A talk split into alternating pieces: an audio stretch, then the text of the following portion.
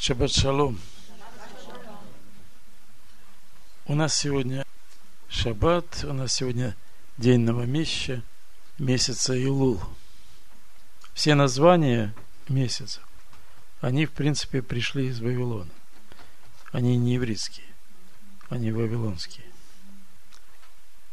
Но вы заметили, что время очень быстро бежит. Остался всего один месяц. И, казалось бы, только недавно у нас был праздник Пейсах, и мы выходили из Египта, и мы положили в основании храма то, что мы хотели иметь.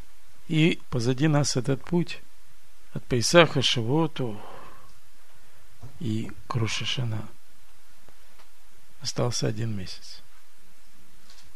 И вы знаете, я читал один комментарий, и там есть прекрасная расшифровка вот этого названия Элул. Они ледоди ведоди ли. Сейчас объясню. Э, в переводе это означает я принадлежу моему возлюбленному, а мой возлюбленный мне. Ну, дословно, я к моему возлюбленному, а возлюбленный мой ко мне. И вот э, эти, если брать в этой фразе первые буквы, то получится месяц Элул. Элул. Они, а, алеф, ледоди ламет, вав и снова ламет. Элул. Вы знаете, действительно, на этом пути мы много не сумели сделать из того, что хотелось бы сделать. Но я так понимаю, что вот этот месяц и вот эта расшифровка, она поможет нам пройти этот месяц с максимальной пользой. Если мы в сердце своем поймем, осознаем, что мы Его творение, мы принадлежим Ему, и Он наш возлюбленный, кому стремится душа. Если мы будем открывать свое сердце перед Ним. Имея в виду вот это, это. Я думаю, что любовь, она творит чудеса. Вы знаете, я искал песню, которую э, сегодня мы будем петь, и не знал, вот пока не нашел вот эту расшифровку, там как раз вот она так и называется. Я понял, откуда все это пришло. Я принадлежу только лишь тебе благодатью жизнь отмечена. Ты есть жизнь моя на моем лице, есть печать твоя отметина можешь помочь только лишь ты. Жизнь устроит всю для вечности, Чтоб пепел стал почвой любви, Божьей любви, что ты нам завещал. Ну, куда пойду от тебя теперь, где еще найду любимого? Господин всех сил взял меня к себе и назвал моя любимая. Можешь помочь только лишь ты жизнь устроить всю для вечности, чтоб пепел стал почвой любви, Божьей любви, что ты нам завещал с раннего утра. Я тебя хвалю, имя возношу любимого. Дивные слова духом говорю, Чтоб не пролетел бы мимо я. Можешь помочь только лишь ты, Жизнь устроить всю для вечности, Чтоб пепел стал почвой любви, Божьей любви, что ты нам завещал. Ведь лишь только ты можешь мне помочь, чудо соверши спасения. Светом освети моей жизни ночь и убить во мне сомнение.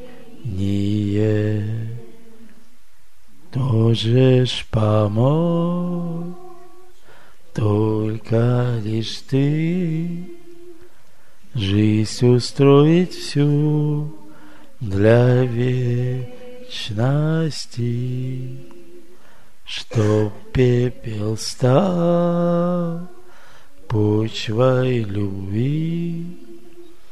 Божьей любви, что ты нам завещал. Я принадлежу только лишь тебе, благодатью жизнь отмечена. Ты есть жизнь моя, на моем лице есть печать твоя отметина. Можешь помочь только лишь ты, жизнь устроить всю для вечности что пепел стал почвой любви, Божьей любви, что ты нам вещал. Вы помните, у нас даже такая проповедь была. Пепел почвы любви. Это когда я умираю, когда меня уже нет но есть Он. Тогда рождается вот это новое, что Он творит. И у нас сегодня недельная глава Рие, которая переводится как «Вот» или «Смотри». 11 глава Второзакония с 26 стиха. Вот я предлагаю вам сегодня благословение и проклятие. Благословение, если послушаете заповеди Господа Бога вашего, которые я заповедую вам сегодня. И проклятие, если не послушаете заповеди Господа Бога вашего и уклонитесь от пути, который заповедую вам сегодня, и пойдете вслед богов иных, которых вы не знаете. когда введет тебе Господь, Бог твой, в ту землю, в которую ты идешь, чтобы овладеть ею, тогда произнеси благословение на горе Горизим и проклятие на горе Евал. Вот они за Иорданом, по дороге к захождению солнца в земле Хананеев, живущих на равнине, против Галгала, близ Дубравы Мамре, там, где Авраам шатер свой раскинул. Ибо вы переходите Иордан, чтобы пойти овладеть землей, которую Господь, Бог ваш, дает вам. И овладеете ею, и будете жить на ней. Итак, старайтесь соблюдать все постановления и законы Его, которые предлагаю вам сегодня. Наша недельная глава Рие. Смотри.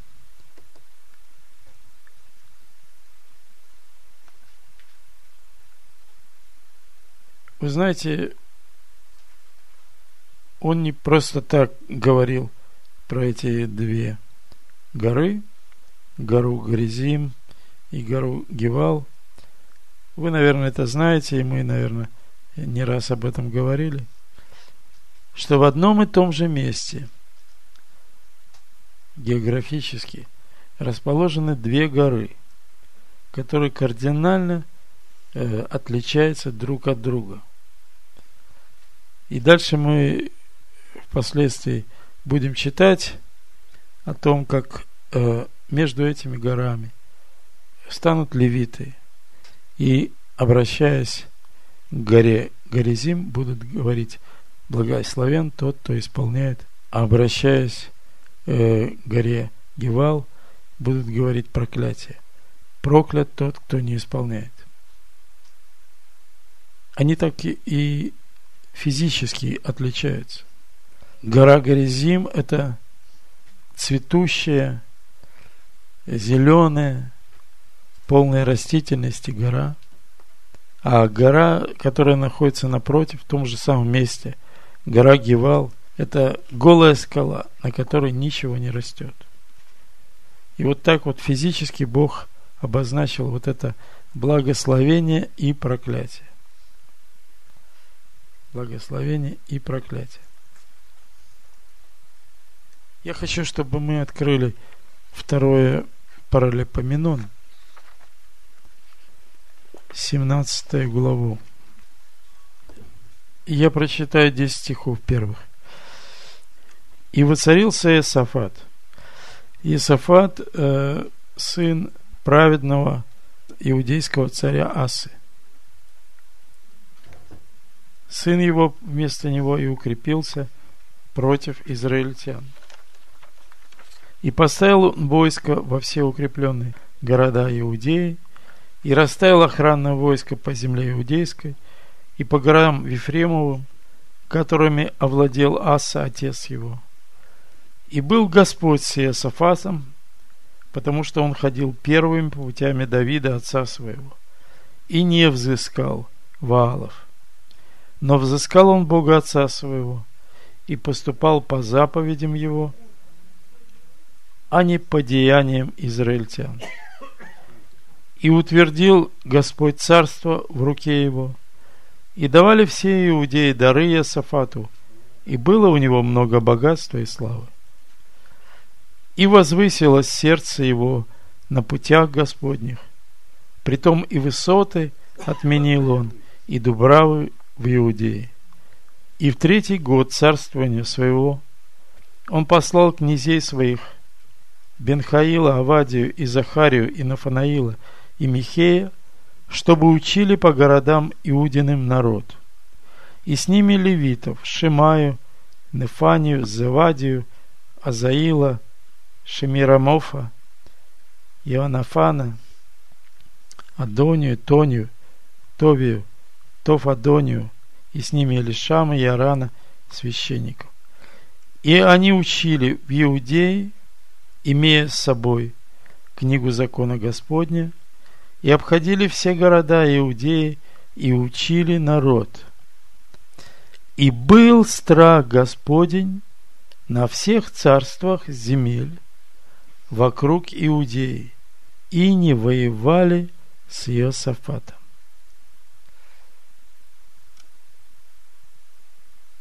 Тема, на которую мы сегодня с вами будем говорить, она находится в первом послании Петра, в третьей главе. Я с 9 по 13 стих прочитаю, а потом назову вам тему. Не воздавайте злом за зло или ругательством за ругательство. Напротив, благословляйте, зная, что вы к этому призваны, чтобы наследовать благословение. Ибо кто любит жизнь и хочет видеть добрые дни, удерживай язык свой от зла и уста свои от лукавых речей. Уклоняйся от зла и делай добро. Ищи мира и стремись к нему. Потому что очи Господа обращены к праведным, и уши его к молитве их. Но лицо Господне против делающих зло, чтобы истребить их с земли. И кто сделает вам зло, если вы будете ревнителями доброго. Вот эта тема. Кто сделает вам зло, если вы будете ревнителями доброго? Меня очень радует, всегда очень радует, когда наши братья, наши сестры вникают в Писание и стараются размышлять. И вот э, недавно позвонила одна сестра и поделилась со свой, своим откровением. Я искренне э, порадовался вместе с ней. Значит, она увидела в 16 главе исхода. Давайте откроем. Я прочитаю второй седьмой стих. «И возроптало все общество сынов Израилев на Моисея и Аарона в пустыне». А в седьмом сказано – и утром увидели славу Господню, ибо услышал он ропот ваш на Господа. Это Моисей говорит.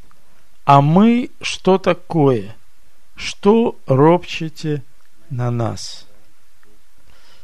Вот у нее это место ее коснулось, и она размышляла над ним, молилась, и Господь ей открыл и показал, что всякий ропот, всякое обвинение, всякая неправда, которую человек делает против человека. Это есть грех против Господа. Мы читали это в пятой главе чисел. Там есть специально об этом место. Числа, пятая глава, шестой, по-моему, стих. Здесь написано, пятая глава, шестой стих. «Скажи сынам Израилевым, если мужчина или женщина сделает какой-либо грех против человека и через это сделает преступление против Господа, то виновна будет душа та.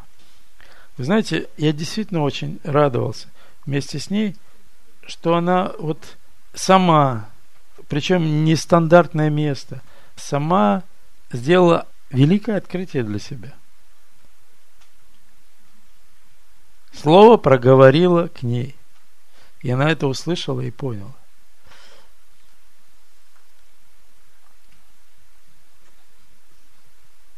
Послание Якова, первая глава, стих второй. Э, написано так. «С великой радостью принимайте, братья мои, когда впадаете в различные искушения». Вы знаете, э, я долгое время не мог понять, от чего должна прийти эта великая радость когда впадаешь в различные искушения. Я понимал, что это, это важно, это, это проверка, но э, откуда это должна быть радость, где основание, чтобы я увидел, чтобы я пощупал, почему я должен радоваться? Да, это все так. Но мы же проходим испытания. Мы же проходим испытания. И, знаете, я э, молился, и мне Господь напомнил такую ситуацию из моей жизни, э, когда я еще учился в институте. Было такое время, когда приходилось пересдавать экзамены. И тогда надо было ходить э, в деканат и брать разрешение на повторный экзамен. И это была очень неприятная процедура, потому что зам декана всегда так смотрел, э, спрашивал, а почему, а для чего и так далее. Э, то есть это было совсем неприятно. То есть шанс сдать экзамен, надо было вот так вот проходить такую неприятную процедуру. А тут тебе Господь бесплатно, просто так, по милости своей, дает возможность еще раз сдать экзамен. Понимаете? Сдать. Пройти это испытание. И выйти на новый уровень. Вы меня слышите? Вы, вы меня понимаете? Слава Богу.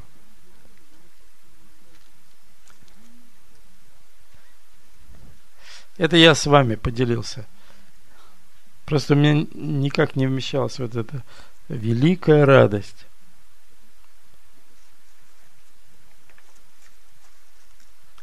Это он заботится о том, чтобы я этот экзамен сдал.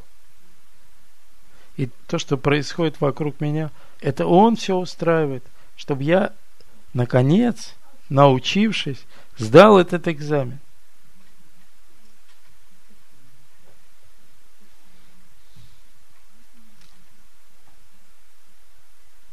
Вы помните, когда Яков бежал от Лавана?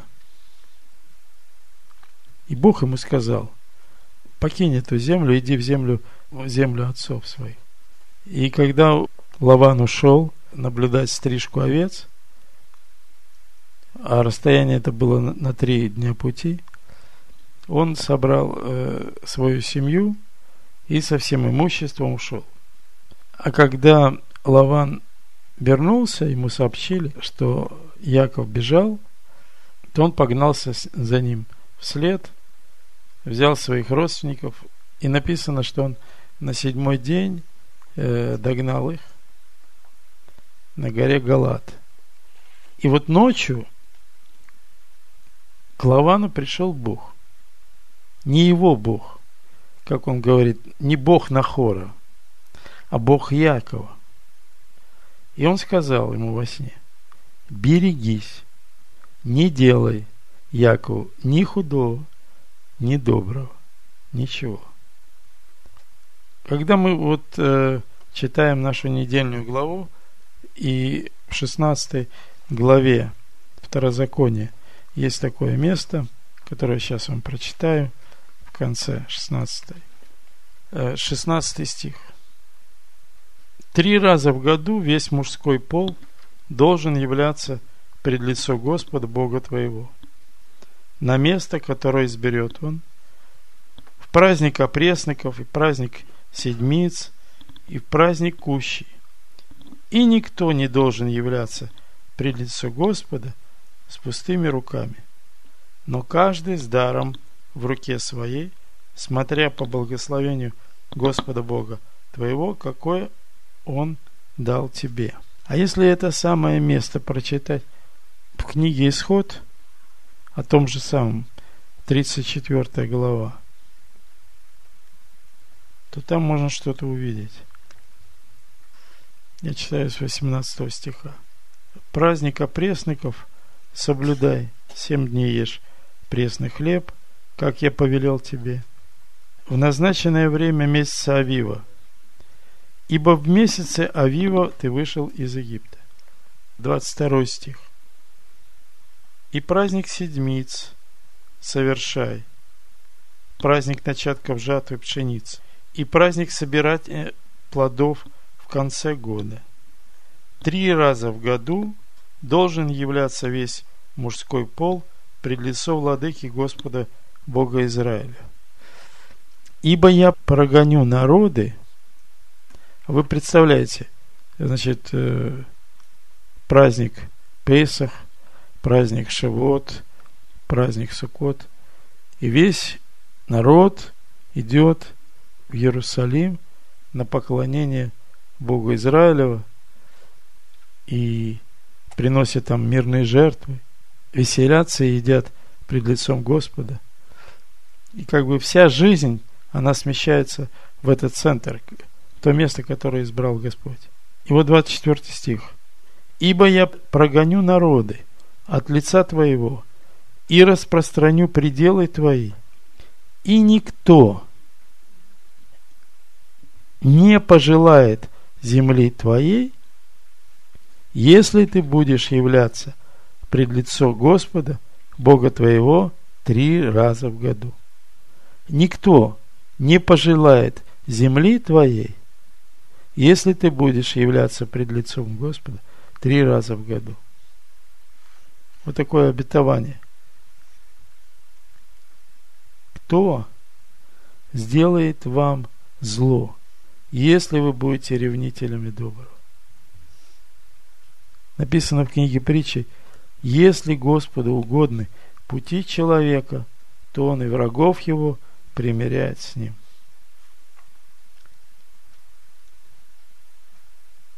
Второзаконие, 15 глава, 7 стих я прочитаю. Это такая ситуация, которой нам надо еще учиться и учиться. Значит, э, седьмой стих написано.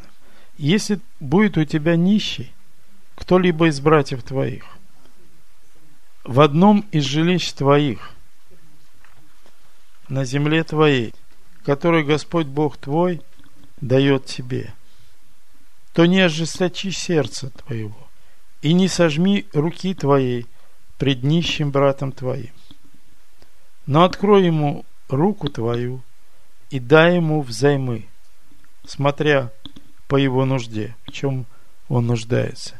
Вот недавно мы читали притчи 31 главу, даже сегодня. Там есть такой 20 стих. Можете проверить. Говорится о разумной жене. Добродетельная жена, боящаяся Господа. Там написано, длань свою она открывает бедному, и руку свою подает нуждающимся. Вы знаете, каждый раз в общине у Алекса, когда они занимаются бухгалтерией души, они читают эту главу по нескольку раз. В общем-то, разумная жена – это и есть наша душа, которую Господь нам дает. Написано «дом и имение» – это наследство от родителей, а разумная жена – от Господа.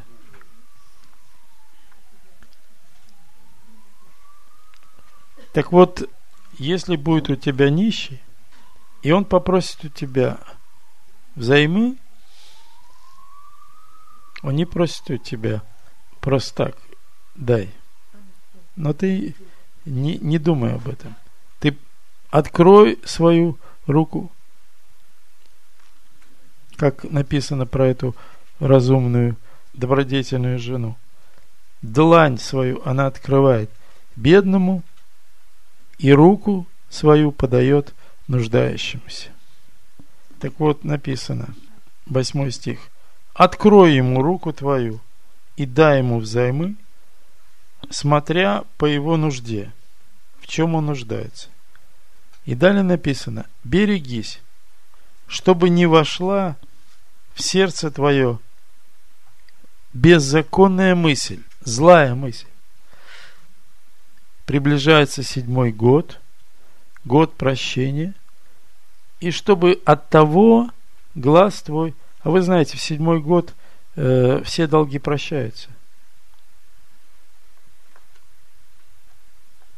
Чтобы не вошла такая мысль в твое сердце, и чтобы ты не сделался от этого не милостив к нищему брату твоему, и ты не отказал ему. Ибо он возопьет Господу, написано, и будет на тебе грех. А в притчах есть такое место э, в 24 главе, стих 8. Там написано, кто замышляет сделать зло, тот называется злоумышленник. Умышляет сделать зло. А в Псалме 102, который мы недавно читали, написано, что Господь творит правду и суд всем обиженным. Я сейчас буду просто э, местами писаемыми. Э, притчи 28, 27. Я пока читал, они так вот складывались. Написано, дающий нищ, нищему не обеднеет, а кто закрывает глаза свои на него, на том много проклятий. А помните, в 26 главе притчи, там второй стих есть такой, «Э, как воробей вспорхнет, как ласточка улетит, так незаслуженное проклятие не сбудется –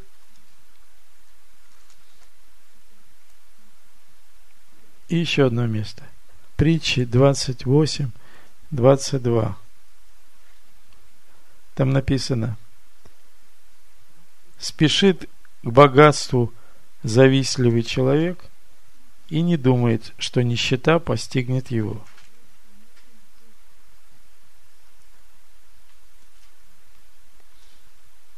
И теперь еще одна э, тема, которая как составной элемент. Я читаю 12 главу э, Второзакония, там написано, первые три стиха.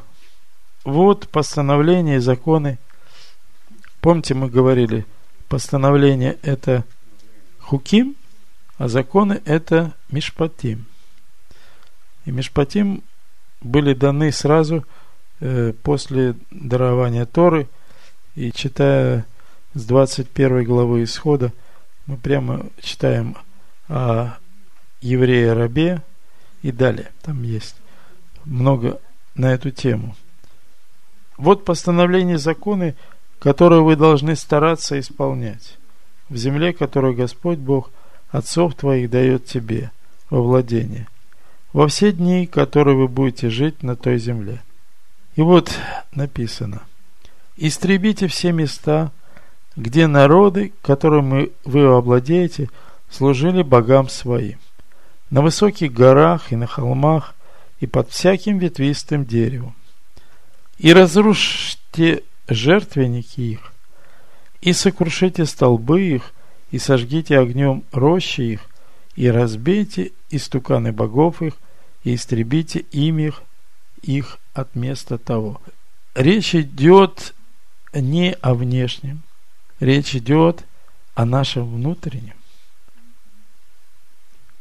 Помните, Давид сказал, вещи непотребной не положу перед собой. Иов э, заключил завет с глазами своими, э, чтобы не смотреть ему на девицу. Речь идет о тех идолах, о той ветхой природе, который присутствует внутри нас. То есть, входя в эту землю, войдя, надо вот этим заниматься. Истребить все места, где в нашей душе были или есть какие-то блудные мысли. Я так понимаю, что это будет еще нам открываться и открываться. Притчи 29 глава, 3 стих написано так. Человек, любящий мудрость, радует своего Отца. Да? Радует своего небесного Отца, земного. А кто знается с блудницей, тот расточает имение. Вот давайте попробуем разобраться, кто такая блудница. Притчи, вторая глава, стих 15. Я прочитаю с 11. Тогда рассудительность будет оберегать тебя, разум будет охранять тебя, дабы спасти тебя от пути злого, от человека, говорящего. Ложь, от тех, которые оставляют стези прямые, чтобы ходить путями тьмы, от тех, которые радуются, делая зло, восхищаются злым развратом, которых пути кривые и которые блуждают на стезях своих, дабы спасти тебя от жены другого, от чужой, которая умягчает речь своей. Вот кто такая жена другого? Другого духа. От чужой. Жена чужого другого духа. И кто, написано, кто знается с блудницами, тот расточает имение свое. Помните притчу про блудного сына? Кто имеет, тому и дано будет. А кто не имеет, у того отнимется и то, что он думает иметь.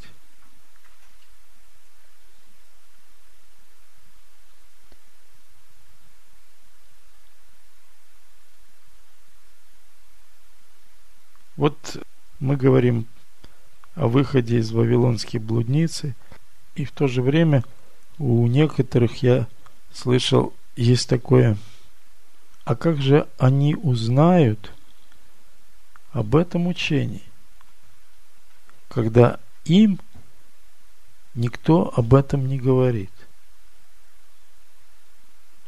Как же они узнают, чтобы выйти Знаете, вот написано в Новом Завете, черным по белому. Евангелие от Иоанна, 7 глава. 15 я читаю. «И дивились иудеи, говоря, как он знает Писание, не учившись. Ишуа отвечал им и сказал, «Мое учение не мое, но пославшего меня. Кто хочет творить волю его, тот узнает о сем учении. От Бога ли оно, или я сам от себя говорю? Кто хочет творить волю Его, узнает о сем учении.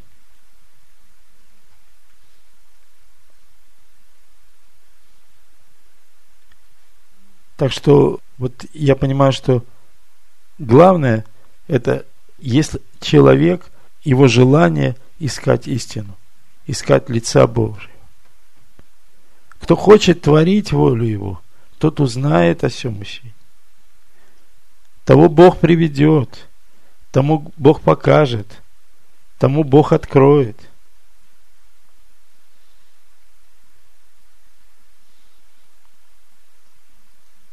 Когда мы пришли в этот мир, мы пришли с тем, что уже получили от своих родителей. И вся наша внутренность, вся наша природа, мысли нашей души, это мы получили от родителей э, через воспитание. А вот написано, что разумная жена, она от Господа. То есть вот этот процесс познания, он строит в нас новое, мое истинное лицо, мое истинное я. И процесс этот, он в притчах обозначен таким образом. Без откровения свыше народ не обузан, а соблюдающий закон блажен. Значит, вот в этой недельной главе много сказано об тех э, постановлениях и законах, которые Бог заповедал нам исполнять. Но никто не может сделать нам зло, если мы поступаем по Его Слову. Он хранит, охраняет нашу территорию, охраняет нашу жизнь, охраняет ту землю, которую Он дает нам во владение.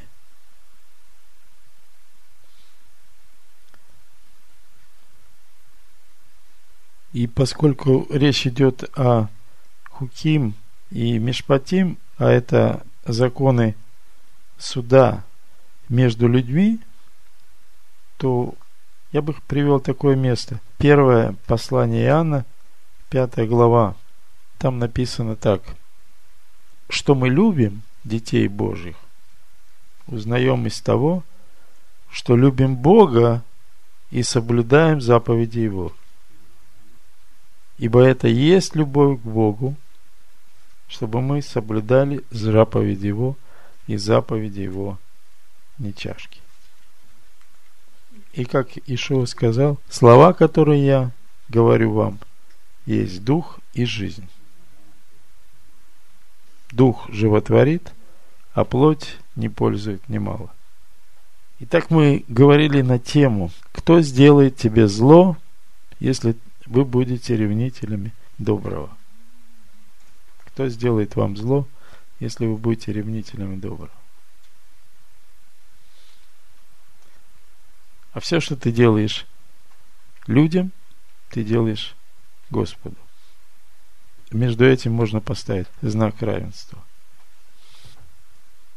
Я хочу пожелать вам всех учиться открываться перед Ним и изливать перед Ним свое сердце, слушать свое сердце, искать его, получать новые откровения. В общем-то, времени осталось очень мало. Один месяц прилетит четыре шаббата всего. На этом закончу. Аминь.